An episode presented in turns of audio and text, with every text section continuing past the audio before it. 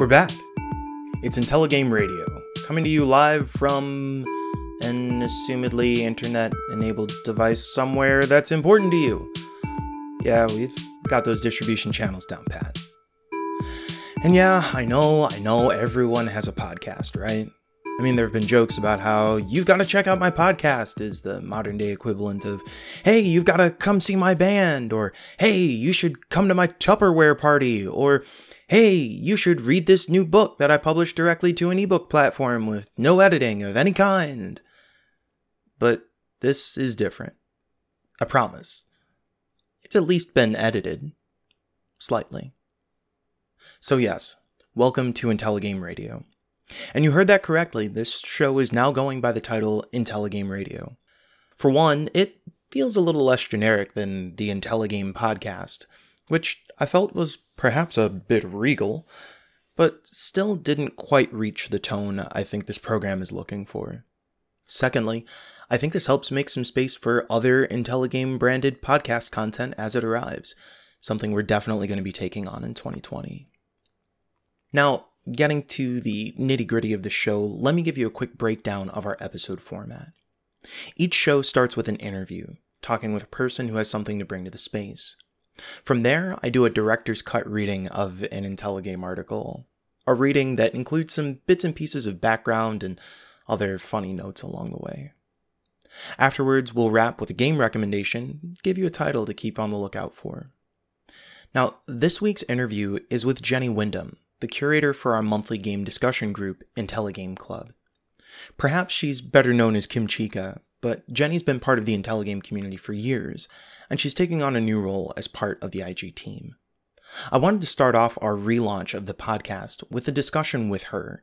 She's an indie game streamer on her Twitch channel, curates Let's Plays and watch lists on her YouTube channel, and she's also the community dev for Rose City Games here in Portland, Oregon, which keeps her pretty busy. But I also feel like her mission has always been, from basically the moment I met her, really strongly aligned with mine and the mission of IntelliGame to be able to bring quality, informative, educational entertainment to the space, and also to help people make connections between games and the world around them. So, over the course of this discussion, we'll talk a bit about her experiences working in games, but also working as an educator in public schools, and the ways that she hopes to bring some good change to IntelliGame Club with the experience that she's gained along the way. By the way, if you appreciate the work that happens here at IntelliGame across all of our various channels, I would encourage you to become a backer on Patreon. Patreon's a platform where, for as little as a dollar a month, you can help support the work that we do here. Swing over to patreon.com slash IntelliGameUs and go ahead and get started. We have been able to gather a ton of great support and thank all of our patrons up to this point. I hope that we grow even larger in 2020.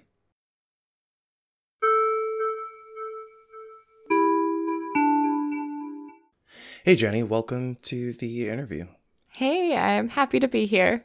Yeah, it's interesting. I mean, you've been part of all sorts of IntelliGame content in the past, but have we have we done a podcast interview together before? I don't think so. I don't think this in this way. I've definitely done introductions before, but I've never gotten to sit, you know, I guess across the digital table from you in this way. well, it, you know, I'm glad to have the opportunity to to chat with you and to I guess learn a little bit about you. I I feel like over the past couple of years as we've gotten to know each other, I've I've heard so many interesting things about sort of you and your background and I just think this could be a really cool opportunity to sort of share with the IntelliGame community a little bit about what drives you to do the work you do.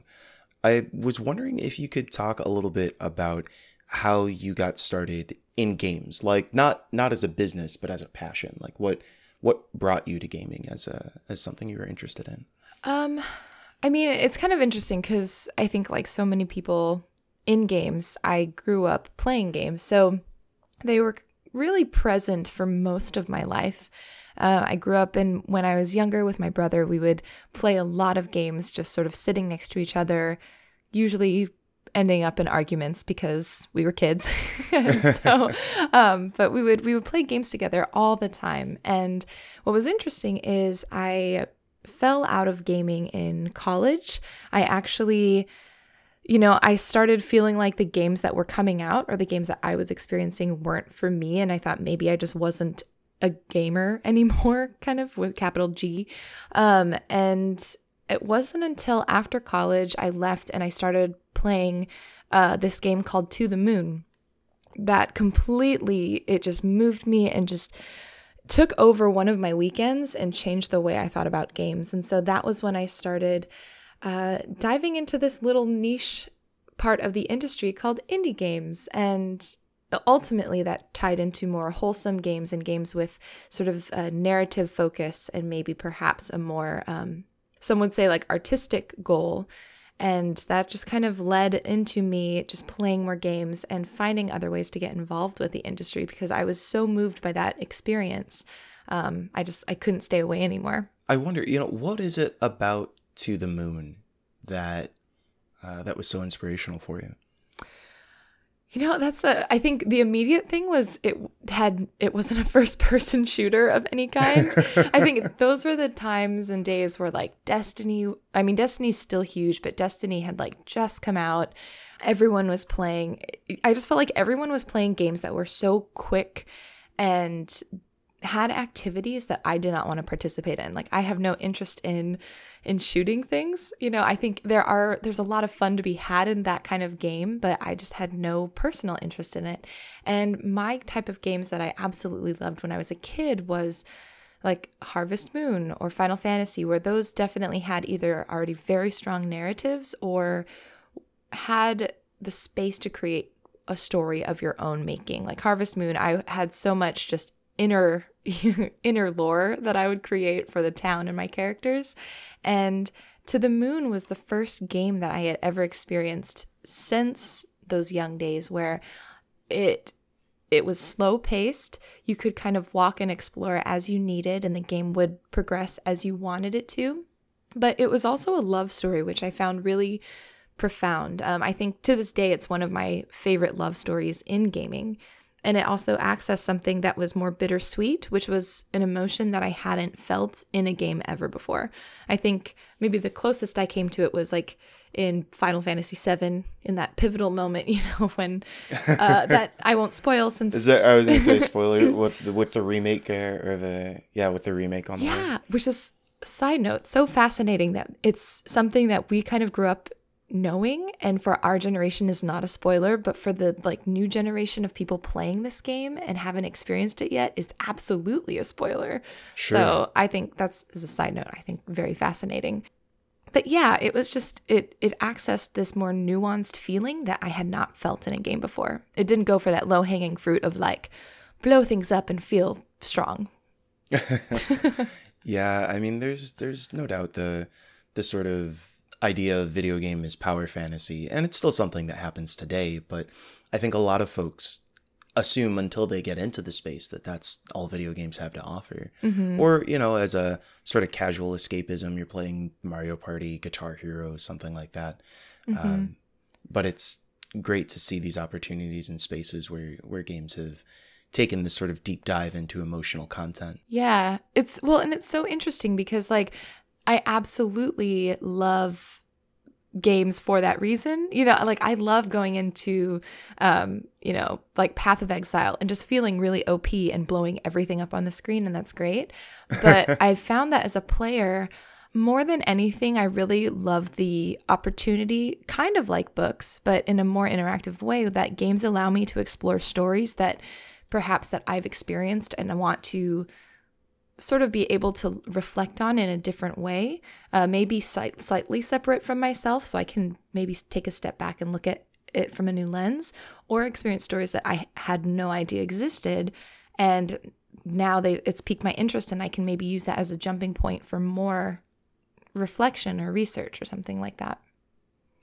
It seems like a lot of this this focus is kind of tied into your um, your personal concept of game curation. So. Mm-hmm you know, there's work that you do for IntelliGame that we'll talk about a little bit later. But before we even met, you were already running your own YouTube channel yeah. where you uh, curate indie games. Do you want to talk about how you find the titles and, and choose the titles that you uh, highlight on your channel? Gosh, it's so funny because I think I've been doing that for so long now. Um, it's it's like kind of this ingrained process that I do when every time I go on the computer. I started doing this channel because I realized I wanted to find indie games. And at the time, I mean, there were channels curating indie games, but it seemed to be a lot of like, here's everything that released this month. And it was just a huge amount of games, uh, which is great because it was provided me the resource of looking at things. But I wanted something that was a little bit more curated in the sense of not just indie games, but games that particularly fit a specific mood or tone and perhaps even like had certain value sets like wholesomeness. and uh, so I began my process oh so long ago by just scouring the up and coming games of Steam. So there's filters on Steam that you can use where it's like you can filter by genres, but also things that are coming soon or things that have released in the last week. And so a lot of times when I started, I just filtered via that a lot of changes have happened to Steam and the way that they they curate and filter and pr- allow games to participate in their storefront. And so that source has actually become less and less helpful for me. Um, I'm finding I am using spaces like itch.io to look up indie games, um, as well as just current events and festivals in the game industry, um, which lately I've been reflecting on because I feel like there's now so many indie games. There, there's almost two tiers of indies. You have the indies that are almost what we call double A, uh, sure, or what is it, triple I, triple I, and then you have the indies that are, you know, then those are the ones that are most likely will be talked about, will be kind of hyped up. Uh, those are the indie darlings, you kind of call them from the media. Ones made by like mid-sized studios or yes, people who have a bunch of notoriety. Yes, and so you have like a sort of exactly people with the name brand perhaps already associated with it, uh, and then you have the true indies that really may not be discovered. And so, actually, a question I've been grappling with lately is how do I delineate between the two perhaps and because there is a difference and I want to still focus on games that may not be discovered by the general population. And what's really great is that there are a huge number of channels now that both highlight indie games as a whole as well as focus on specific niches. Wholesome games they have a Twitter and a Discord and I absolutely love the people who run it. And it's a whole community dedicated to wholesome and cozy titles which you know, was not around back in my day. back in my day. so it's kind of incredible. Um, I've seen, and I don't remember because I just discovered it yesterday, but like there's a indie horror game community that focus oh, wow. just on horror titles and like scary games. And so what I love is that now it probably is much easier for someone who does have an interest to go in and search for these specific niches just on like YouTube for example, or Twitter, and find lists of developers to follow and games to keep an eye on. So I kind of utilize all of that to, to really curate what I see. Um, and honestly, working in the industry helps. You know, it's a very small world, so we we all kind of share our projects with each other and, and want to help and bolster one another if possible. I feel like I've noticed kind of over time that you have this blending of your your game work, which you know does have that that mission, the focus mm-hmm. of highlighting indies, but you've also done a number of different kinds of work that speak to your sort of importance of personal advocacy as well um, and social issues. Mm-hmm. So, I mean, working as a as an educator in Alaska, mm-hmm. um, uh, can you talk a little bit about why you've decided to take work in games as an opportunity to to make some of those social shifts?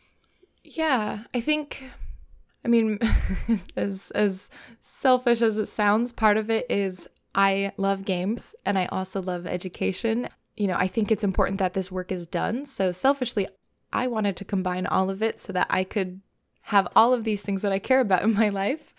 Um, you know, the level of that sort of what is it? Millennial efficiency. I feel like sure. the the blessing and curse of our existence. Ultimately, I found that in the classroom, anytime I brought in games, um, whether it was to set up a Minecraft server for my students to use as like creative writing uh, starting points or collaborative projects. Um, anytime I brought in like Assassin's Creed to debate, you know, and and explore the the elements of truth as well as fiction when taking historical events and putting them in a media form, you know, the students that I had were all infinitely more engaged because you know they also are love they love video games. And inherently video games are an interactive engaging medium which is really valuable for students who are disengaged or maybe not as involved in the school system. Um, but really it's good for any student because i mean who wouldn't want to have video games in their classroom? And so um, right. For me it began initially because it was a, a teaching tool to allow students not connected to the school system, which in a lot of the schools I worked at were had high percentage of students who were considered at risk for various things. This allowed them to stay engaged and feel invested in a system that perhaps otherwise was not catering to them or allowing them to feel successful. And as I came back to the mainland US, the lower 48, as we sort of deemed deemed the rest of the US. I continued to do that in my teaching practice and it honestly leaving the school system was a really tough decision for me because I, I love I love my kids. In fact, it's been years, but I still think of them as my kids and I still keep in touch with some of them, but I per- this was more of a personal burnout situation where I think I was just putting too many hours in. And so it just coincided with an opportunity I received in games to work in the industry itself. And after working in games and not education, I just needed to find a way to blend the two because I missed education so much. So there's just that personal element too. I think it just became a need for me to do it because I, I missed having both in my life. Yeah, I, there is something about, I guess, that millennial experience or of of well I, I have to do my passion as my work. Otherwise what am right. i doing? Right? Um, and not you know obviously not everybody experiences these these kinds of focuses the same way but i think it's fairly evident from the ways that you curate the uh, the titles that you do uh, that there's a, a sort of mission beyond just talking about whatever the the newest greatest game is that came out but also trying to help people have a better understanding of what games are capable of perhaps uh, leading them to their own uh, to the moon style mm-hmm. moments for uh, for whatever individual game yeah that's the goal. I think it's kind of funny. It's like with, I felt the same with books actually when I was a teacher. And, you know, I had students come up to me and say, like, oh, I hate reading. I don't know if I can find ever a book that I would like. And one of my favorite things to do is recommend books to them. Uh, and I found that that same joy happens to me when I'm able to recommend games to people. Like anytime, especially people who don't play games, they're like, oh, you know, I have friends who come up to me saying they don't play games. They have no idea what to even start with. They see their brothers or sisters playing Destiny and they just don't know if they could do that. And I have just a handy list of titles that I'm like, oh, try this or this or this. And, you know, for some people, they just don't aren't interested in the medium and that's cool. But for the folks who are interested and want to play games but don't know where to start, one of my favorite things to do is recommend a title to them. well, we'll definitely ask you for some recommendations there at the uh, at the end yeah. of the show. Yeah, it's interesting. I just recently recorded a podcast talking about some of those different ways that showing somebody the right game can make a, a big shift. Uh, Florence is very much that game for me, and we played that actually on uh, on stream just last week. Mm-hmm. But that game is is a little heavier than I remembered. It's very heavy. uh, yeah, the ability for for a game to be able to dive in and uh, for Florence, for instance, where it takes this idea of sort of just a, a slice of life story, but then also somehow hits this emotional resonance for for like relationships mm-hmm. and trying to find yourself. Uh, it's such a good game. It's intense. oh, this this medium that we that we take part in is so beautiful. Yeah. Oh man, I, it's funny because Florence. I mean, I don't know. I I love baths. I like I just the way that I relax, and it's funny because I vividly remember when I first played Florence because it had it was the day it had released on the App Store, And I had been looking forward to it for some time because I'd followed their Twitter. And so I was like, oh, it's a game, you know, lovely mobile game about a woman and her relationships. And I'm just going to take a relaxing bath and, and, play it.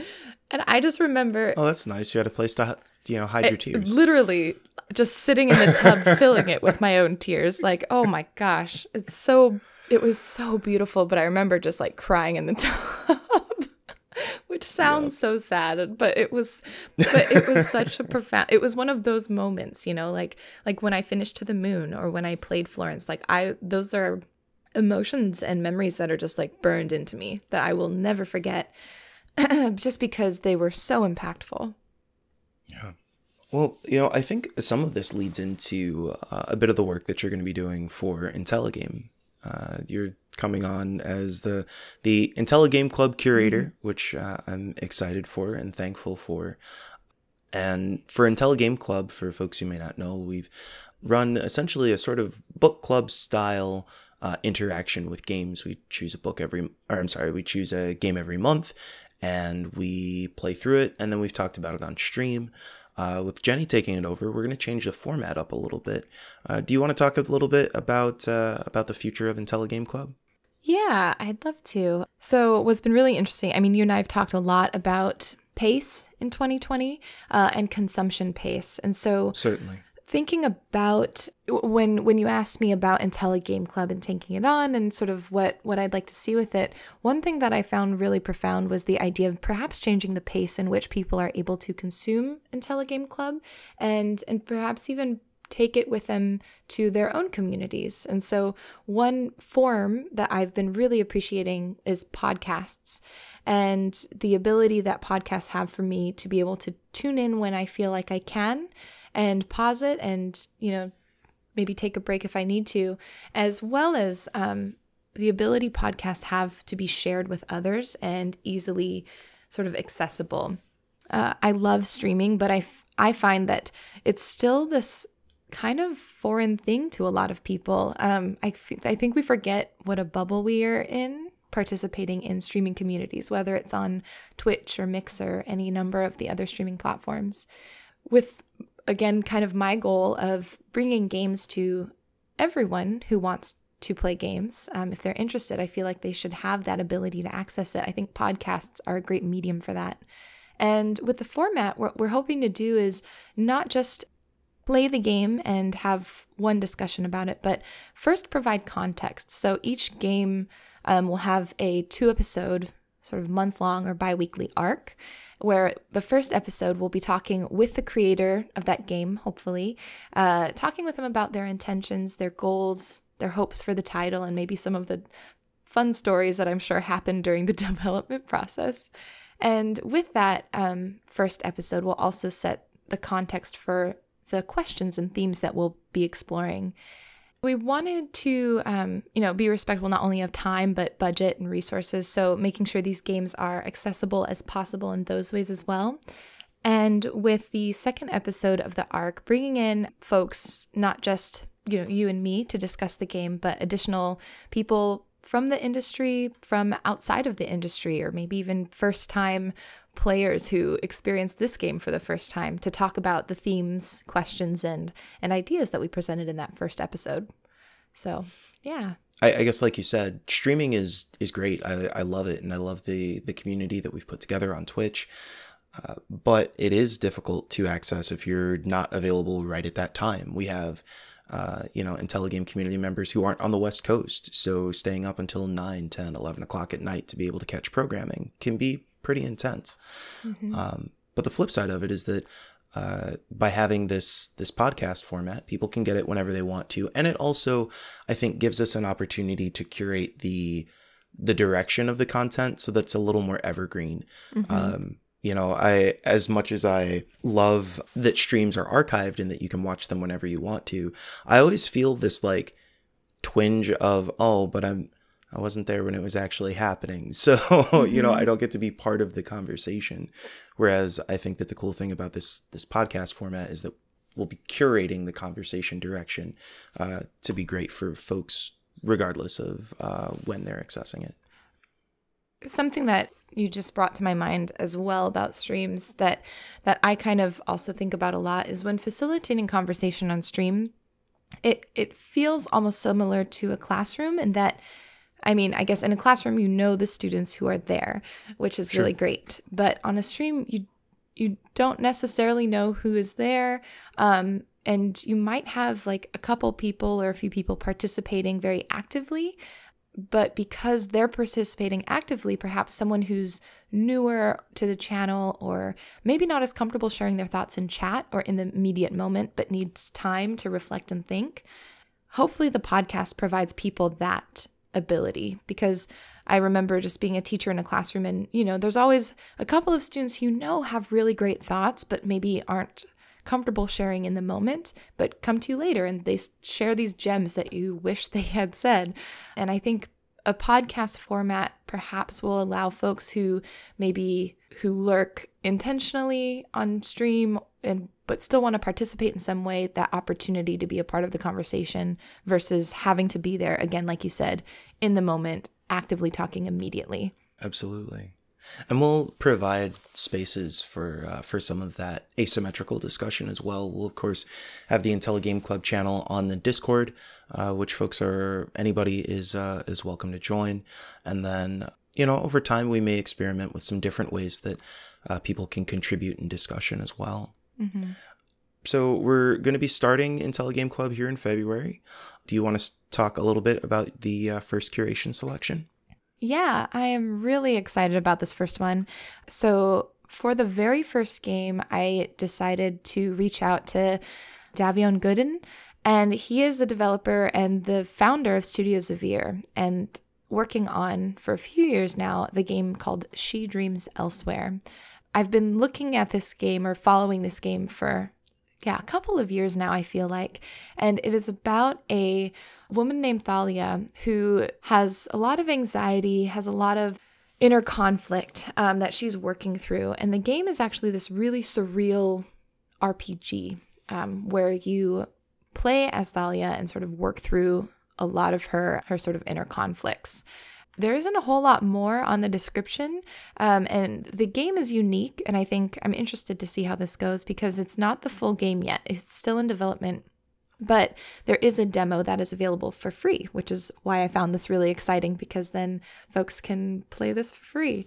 And so we'll be talking to Davion in just just a little bit and um, learning more about his process. And yeah, I've been very impressed with his work, not only just as a I think this is first game as well, first time wow. dev. Um, but he does a beautiful job of integrating not only unique and stylistic art, but music and sort of making this world feel very real. And so I'm even amidst the surreal sort of fantasy elements.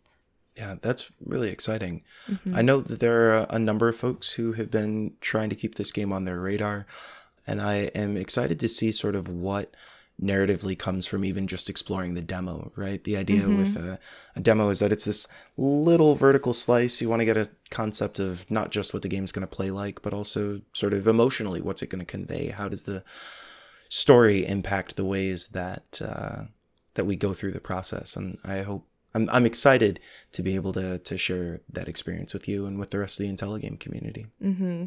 Yeah, it's a, beautiful game. So, folks who are listening now actually have a sneak peek and could even start playing now if they wanted to. yeah, uh, where would folks be able to uh, to find the demos? Is it just on Steam, or uh, is there a standalone website they can go to? Um, I believe it's on Steam. It is on Itch, and I am fairly sure uh, if you go to studiozevere.com, uh, there are links to the demo on that standalone page as well. Fantastic. Mm-hmm. I'm really excited for us to share this new like style of IGC with the community. Uh, the episode's going to drop February 14th, and you'll see some information about how to pick up that episode, as well as the context discussion questions that Jenny talked about in the days before the episode drops. So mm-hmm. keep an eye out on the website, intelligame.us, or on uh, social media or on the Discord to uh, to get that information. Yeah. Yeah. So uh, we're just coming up and wrapping. So why don't we go ahead and end with uh, the same question we always do, which is, uh, what's a game recommendation that you would uh, make to folks if you had to to pick your IntelliGame, a game that would give people you know mm. thought or understanding to what you prioritize in games. Okay, well, we already talked about Florence, so that, I'm glad we got that recommendation out there for sure. Um, I guess okay. Actually, I do have two. So sorry. Uh, do I? Can I? I one's I can like a you, half game. I can give you one and a brief one, but I feel like if I if I start giving you multiple ones, the next thing you know, we've got it. It's a it's a slippery slope, Jenny. Yeah, we don't want to cause utter chaos in the IG right. universe. Because totally, that is that would be the source of utter chaos in the world right now. Would be too, too many game many recommendations. Games. Okay, but well, yeah, what's uh what's up? So one is a full game release, so I feel good saying that this is my game rec, uh, and that it is Coffee Talk, and it is developed and published by Toge Productions. And what's really wonderful about this game, not only is it a very relaxing visual novel um, game about observing people and their conversations and interacting with them as the barista of a late night cafe.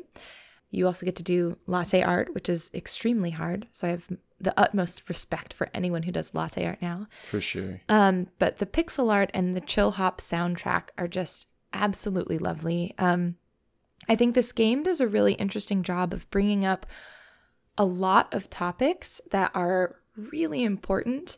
Um, and I think I would actually love to see it a sequel or or more because it brings up so much that I would love to like even get more in depth into. Um, but it's a fairly short game as well, which is really nice. I think, I mean, I played it fairly slowly and I still finished it under five hours, which Great. I always appreciate in a game where it kind of, again, feels like it respects my time a little bit. Also, the development team is from Indonesia. And so there are lots of little elements that um, I don't think you would find in a game created in the West, even just like beverages that are apparently more commonplace in Indonesia that I had never heard of, but are oh, wow. cafe staples probably. Um, so I thought that was really, really lovely. And it's just a really nice game to play. There are some heavier topics. So um, perhaps if you find you might be sensitive to something, an interracial couple dealing with their parents, for example, um, so you definitely want to maybe read a little bit about that if you find that you might be sensitive to some heavier topics, but uh, they address it in a really sensitive way. So I think absolutely worth a play. Um, and the other game, that's a game jam game and not a full release yet, is called Consume Me. And it is available on itch. And it's a really wonderful title about um, another intense title. Sorry, I kind of went with the heavier ones hmm. about relationship with um, body, dieting, and food. And it's developed by a solo dev uh, who goes by QDork on itch.io. So if you look up Consume Me, there are lots of mini games already out for just playing, kind of like a flash games on itch. Um, but the full release of that game isn't coming until later. I don't think there's a date yet. All right. Well, uh, thank you for your time, Jenny, and uh, looking forward to seeing your work with the IntelliGame Club. Yeah, I'm excited to get it started.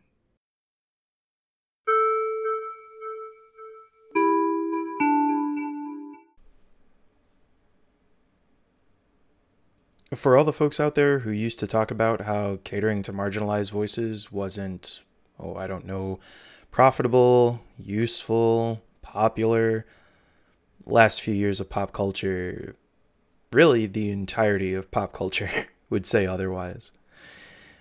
Black and other marginalized voices have always been a dominant part of what shapes our popular culture, what gives us new creativity, new ideas, new drives, and in the game space, it's no different. Increasingly, game events have had dedicated physical spaces for marginalized groups to be able to show off the types of games and energy and creators that are important to them, and from any of those events that I've seen, they've been exceptionally popular and really worthwhile. There is one event that is near and dear to my heart that I want to talk about today for our director's cut. This particular event, Game Devs of Color Expo out in New York City. I am still continually amazed and impressed by the work that Brooklyn Gamery and the rest of the organizers for Game Devs of Color Expo do every year. And this year, the convention is growing. It's usually a one day show, but this year there will be two days of Game Devs of Color Expo. And I honestly think it's one of the most restorative events that I attend over the course of the year. So today I'm going to do a reading of an article that I wrote before Game Devs of Color Expo 2019. I actually got to be a part of the show this year as a moderator for a panel, and I think that the reflection about what makes this space so important is worth thinking about. So, without further ado, we need more spaces like Game Devs of Color Expo. I've been lucky to travel all over the country for various reasons, but I'd never managed to make it to New York City. I always imagined that it'd be too large, too crowded for me. I'm from the Midwest and I like my trees and somewhat open spaces. But when I found out about Game Devs of Color Expo a few years ago, I bought my first ticket, booked my flight. I've been a game journalist since 2009, covered an entire host of events, big and small. From local events like St. Louis's Pixel Pop Festival to national showstoppers like E3, I've seen a lot in the decade that I've covered games. What I didn't always see a lot of, though, were people who looked like me. When I first got started, I was pretty used to being the only black person in the room. In recent years, the game space has blossomed, a wider indie game scene, more accessible game development tools, and new ways to enter the media space have all meant that creators of all kinds have new opportunities to make what they love. Of course, these democratized tools mean that more creators of color now exist, making amazing games, YouTube channels, live streams, and more. Doesn't mean that it's always easy to find us, though. It's still common to see all white speaker panels for video game events like PAX, and it's even more likely at tabletop or analog game conventions. Front pages on streaming platforms are often full of white creators, unless it's something like Black History Month. In my experience, representation around race doesn't seem to be moving at the same speed as some other factors like gender or sexuality. And let's be clear, this is not a competition or a criticism of providing spaces for other marginalized groups. Our ability as an industry to create stronger, interesting, nuanced games and discussion comes from creating spaces where all sorts of marginalized groups feel welcome, safe, and can find community. It's a part of why Game Devs of Color Expo in particular is so important. Though the game space is diversifying, the industry itself, particularly the people in it with money and influence, is still overwhelmingly white. That means that even when there are other people of color in the game space, the tone, the discussion, the climate of the room frequently feels set to white. This effect often magnifies at the diversity panel. A half hour to hour long discussion where POC talk about how it's important to bring diversity to the game space, which most people nod along with. Then, catharsis achieved, the audience leaves to explore the rest of the multiple day event. Now, when I first was getting started speaking at events, people would reach out to me to speak on their diversity panels, but not much else. It's an experience many of us have had around the industry. Tokenization. Please, come, explain racism, have free badge. Of course, the free attendance badge doesn't even always happen. But Game Devs of Color Expo explicitly counters these habits. You know, one of the things that I'll admit I like about doing these director's cuts is that they remind me of sort of the mental state that I was in when I was putting an individual piece together. I feel like I was I was feeling a little spicy. I was feeling a little confident when I wrote this piece. And honestly, I think for good reason. I had wanted to be a, a part of this show and have always felt a little if I'm honest, like intimidated by the idea. There are some amazing creators who are part of the organizing body that puts on Game Devs of Color Expo. Shawn Alexander Allen, Catt Small, just a, a host of people that I really respect and admire. On a slightly more personal note, another reason that this space intimidates me is because I've traditionally grown up with this I don't know, this stamp that I'm not black enough, so to speak, from my hobbies, the way I speak, the friends that I've had, some of the relationships I've been in.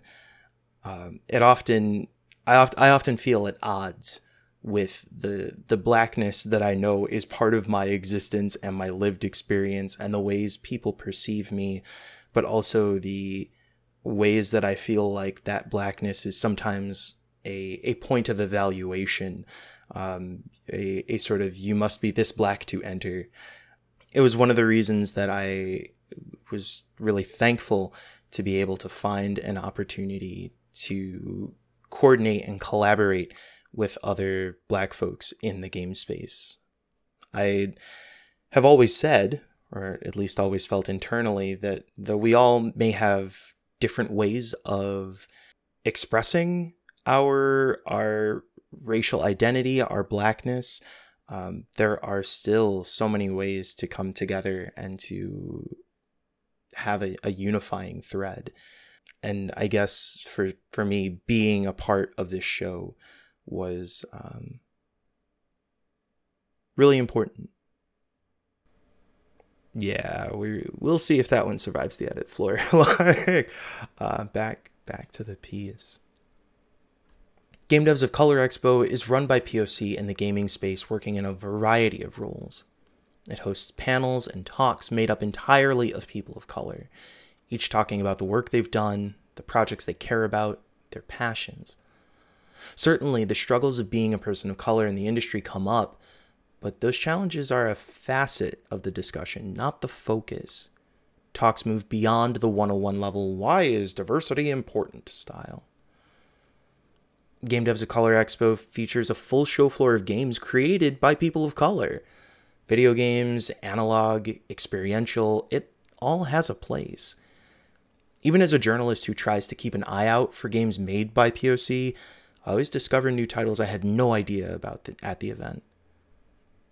It's a space for hyper polished indies and student projects alike, established designers as well as neophytes. Beyond that, GDOC as a convention works to standards much larger, more financed events should be looking towards. Each panel and talk is live streamed and archived, including live on site closed captioning.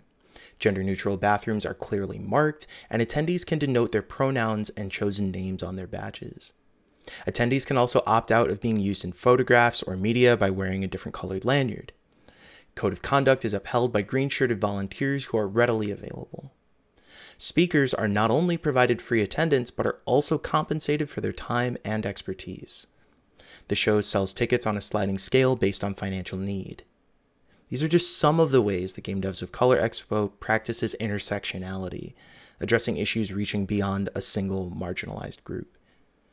Comparatively, larger events like the Game Developers Conference in San Francisco have only recently experimented with speaker compensation, and GDC still keeps many of its talks in the GDC Vault, as they call it, a pay to access video archive, though they have been releasing more of their talks to the public via YouTube than in the past.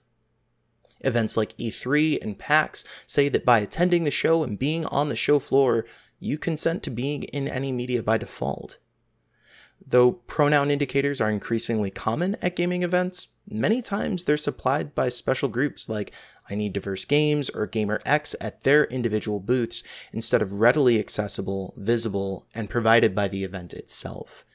Uh, as a quick note, PAX South actually did have uh, pronoun stickers available at the info desk, and uh, kudos to that. Still, none of this speaks to the cost of attendance for many events. Industry events in particular, like GDC or DICE, can cost attendees thousands of dollars for full access. So, uh, for all I feel that Game Devs of Color does for the industry, it also means a lot to me personally. I get to be surrounded by a host of other professionals of color, everyone expressing themselves in ways that they feel comfortable. The culture, the attitude feels relaxed, kind of like coming to a reunion.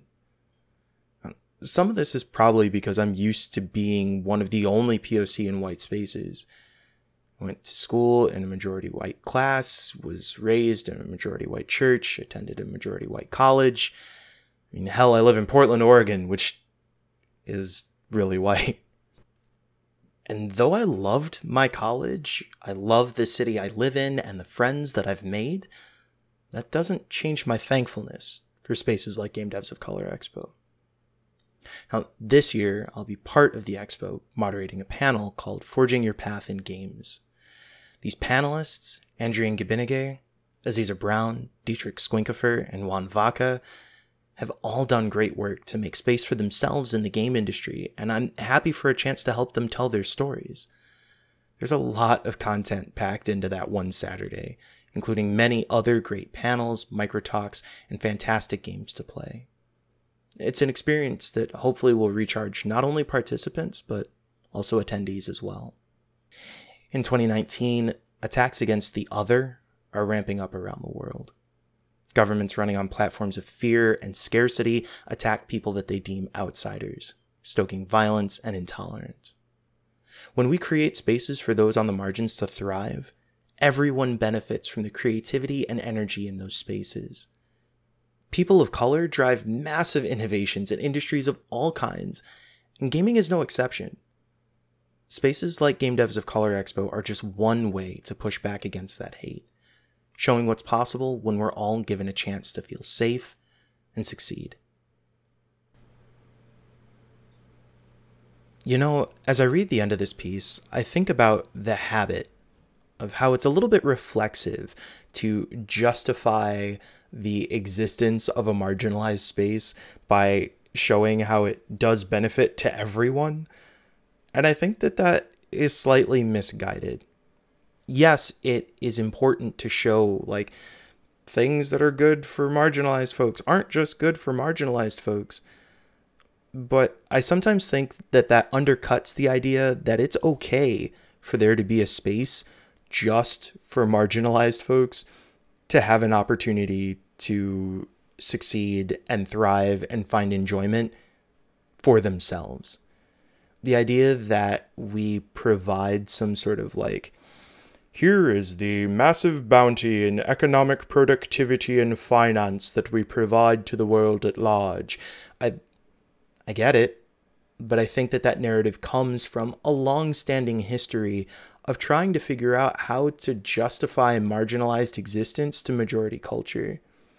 At some point in time, we kind of also have to have that discussion of like it's okay for us to just have a thing for us too.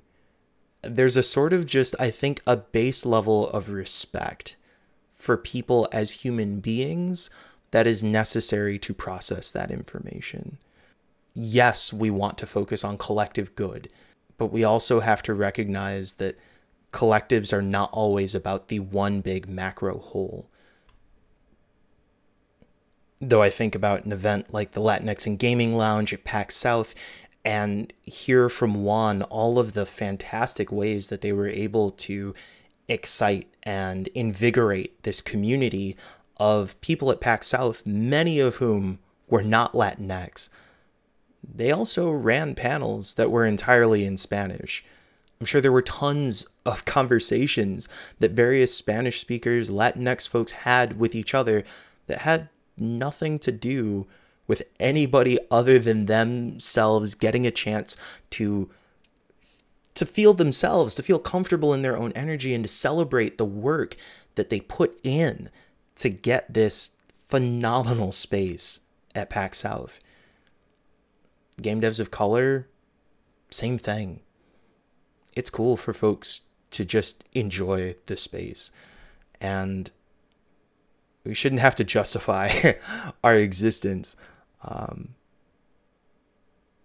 yeah, I don't know. I just, for as many things as I'm frustrated by in 2020, there are many ways that I'm really thankful to be a creator in games in this moment where we have opportunities to find ourselves, to find our identity, to make the whole world better, but also to make things better for the people in ways that are unique and yet resonant.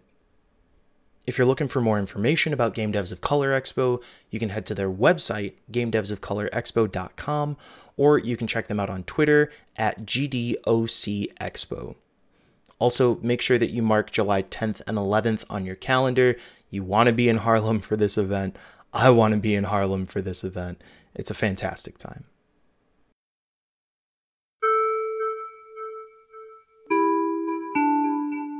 All right, so we all know the drill about social media and algorithms. Who knows whether you're going to see your favorite content or the things that are going to make you super upset, or maybe somebody just wants to sell you toothpaste over and over again. That totally isn't a story from my personal Instagram, and I totally don't have a toothpaste subscription that I found on Instagram. Point of the story is the best way for you to keep in touch about all of the things that are taking place within IntelliGame is subscribing to our newsletter. If you go to intgm.us slash newsletter, you can sign up for either the daily IntelliPost, which is a small micro newsletter that comes straight to your inbox every Monday through Thursday, or you can sign up for IntelliGame Recap, which comes into your inbox on Friday and gives you the retrospective on what happened over the past week in IntelliGame.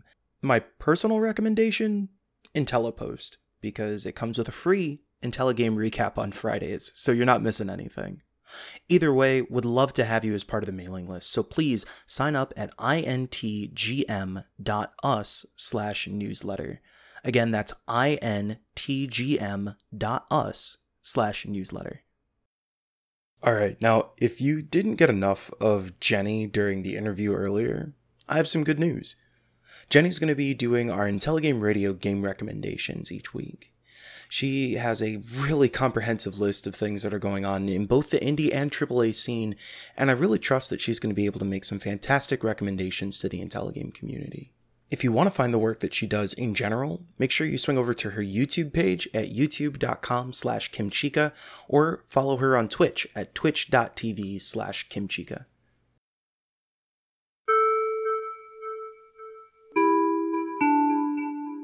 Hey, everybody, welcome to the game recommendation segment of the podcast.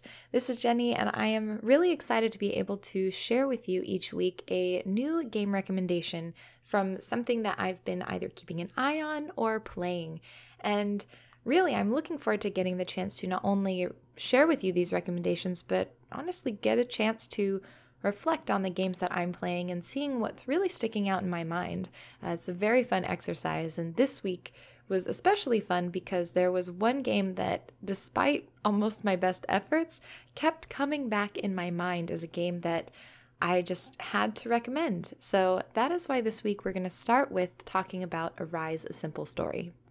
Arise a Simple Story is on PlayStation 4, Xbox One, and on the Epic Store for PC.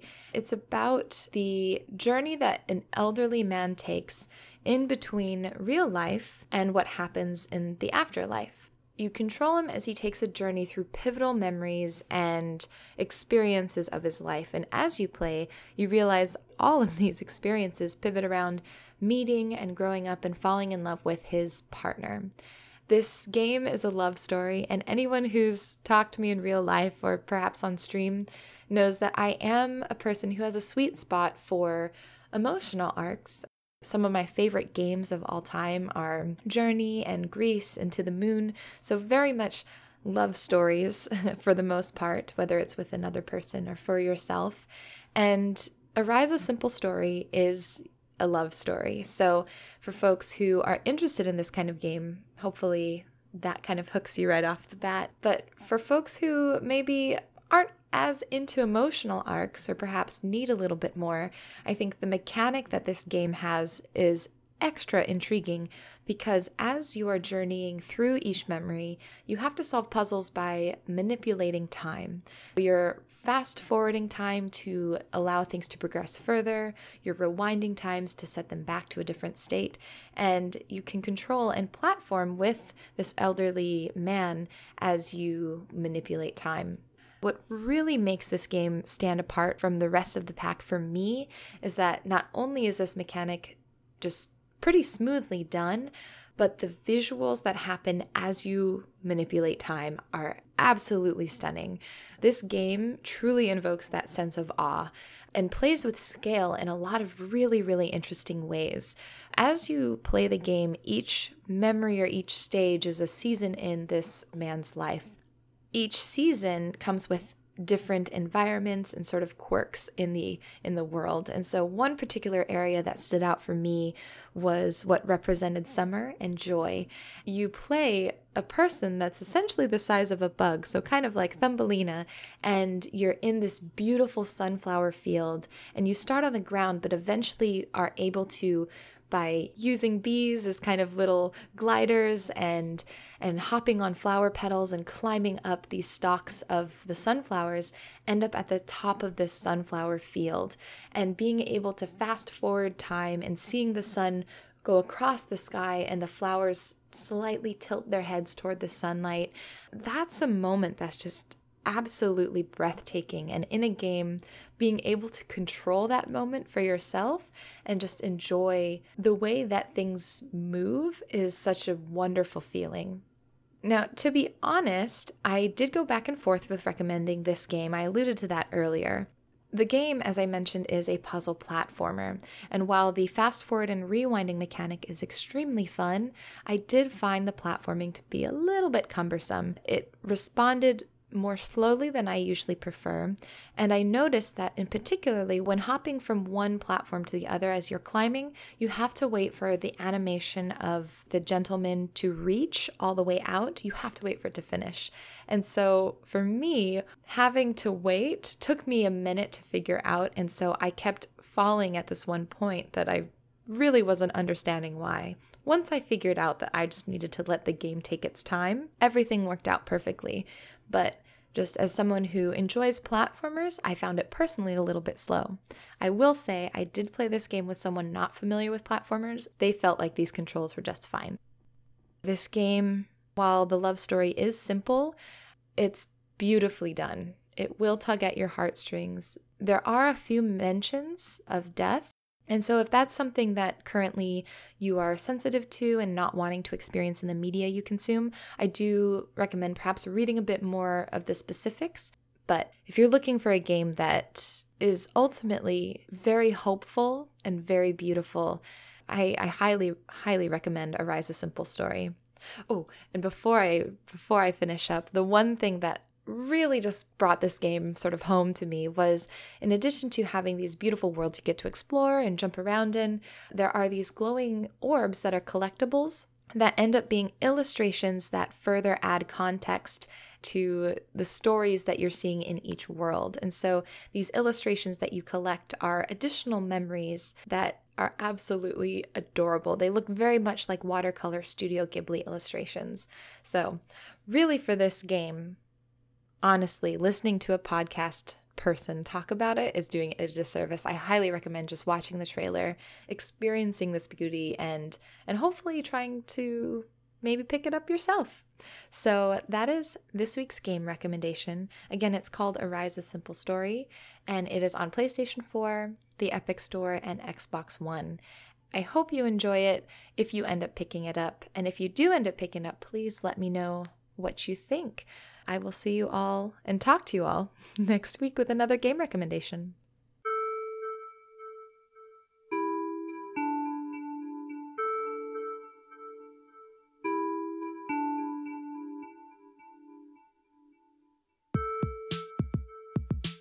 All right, folks, that does it for our first episode of the new season of IntelliGame Radio.